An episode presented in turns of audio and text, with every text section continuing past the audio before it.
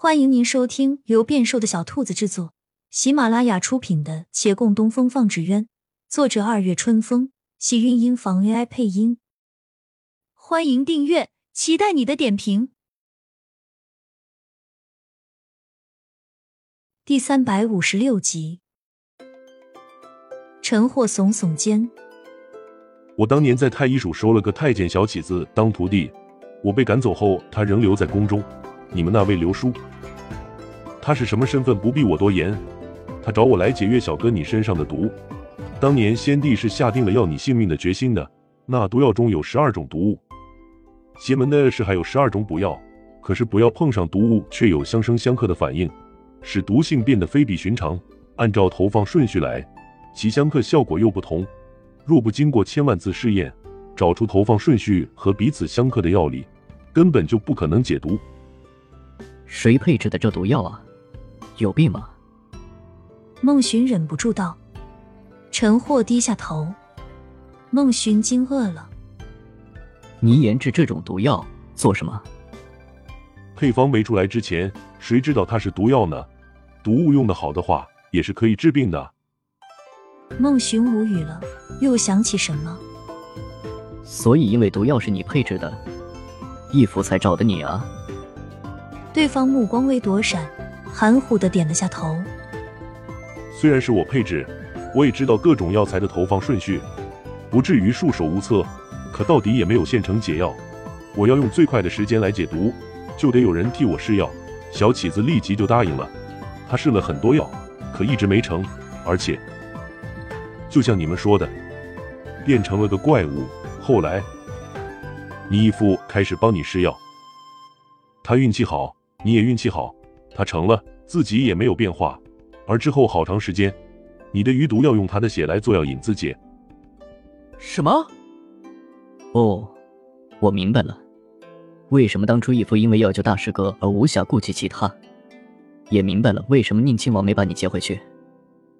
孟寻道，月兰缓缓点头，是，我。如此看，他自出生开始就害了不少人。若人们相信天降灾星的传闻，那他一定就是灾星。但他明明什么都没做过，江山风云变，玩弄的却是一个个小人物的命运。不对，他也有做过什么的。他曾经牵了一对男女的红线，可那姻缘没有善果，赵姑娘至今还不能退婚，一直在耽搁着。他不是完美的，他也会做错事，他就只是一个普通的市井之民罢了。陈霍继续道：“岳公子，你是不是已经猜到了？我研制的那些奇药，就是为了让我的徒弟恢复正常。”“嗯，皇上说他死了，其实是被您带出来了。”“是，是我把他带出宫了。我为了叫他恢复，已寻了二十年的法子了。我见着岳公子你，想起你当年中的毒，的确打起了你的主意。你的体质一定跟正常人不同的，若你来试药。”也许会有效，所以我喂。孟勋听到此，拍起桌子：“您徒弟已然变成了那样，何必还要再拉一人呢？”话未说完，被月兰按着手打断。而陈霍眉头一拧：“你们的亲人是人，我的就不是吗？你们这行讲究门派传承，我这一行就不讲吗？你们培养徒弟不易，我就容易吗？”您需要我做什么？说罢，往身边看了看。骆长青心中百般担忧，但不愿给他压力，亦随着他向陈霍问道：“是，陈神医，您先说您的要求，只要只要别给他，还有他们再弄来一些莫名其妙、叫人自己不像自己的奇药就行了。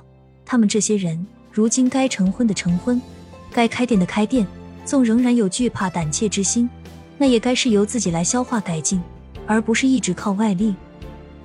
你们别这样胆战心惊，我现在已不再轻易配置那些药了。上回被李大人训斥过，他还把我弄药材的途径都给禁了。不过我慢慢发现，也许就因为那些药五花八门，迷了我的眼，叫我把问题想复杂了。我现在已经研制出了解药，不过正好，倒也需要岳公子你帮忙，像你义父一样。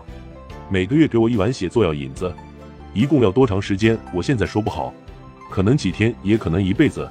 你同不同意？骆长青轻舒了口气，一碗血虽然也叫人心疼，但好歹没要其他的。月兰未作思量就点了头。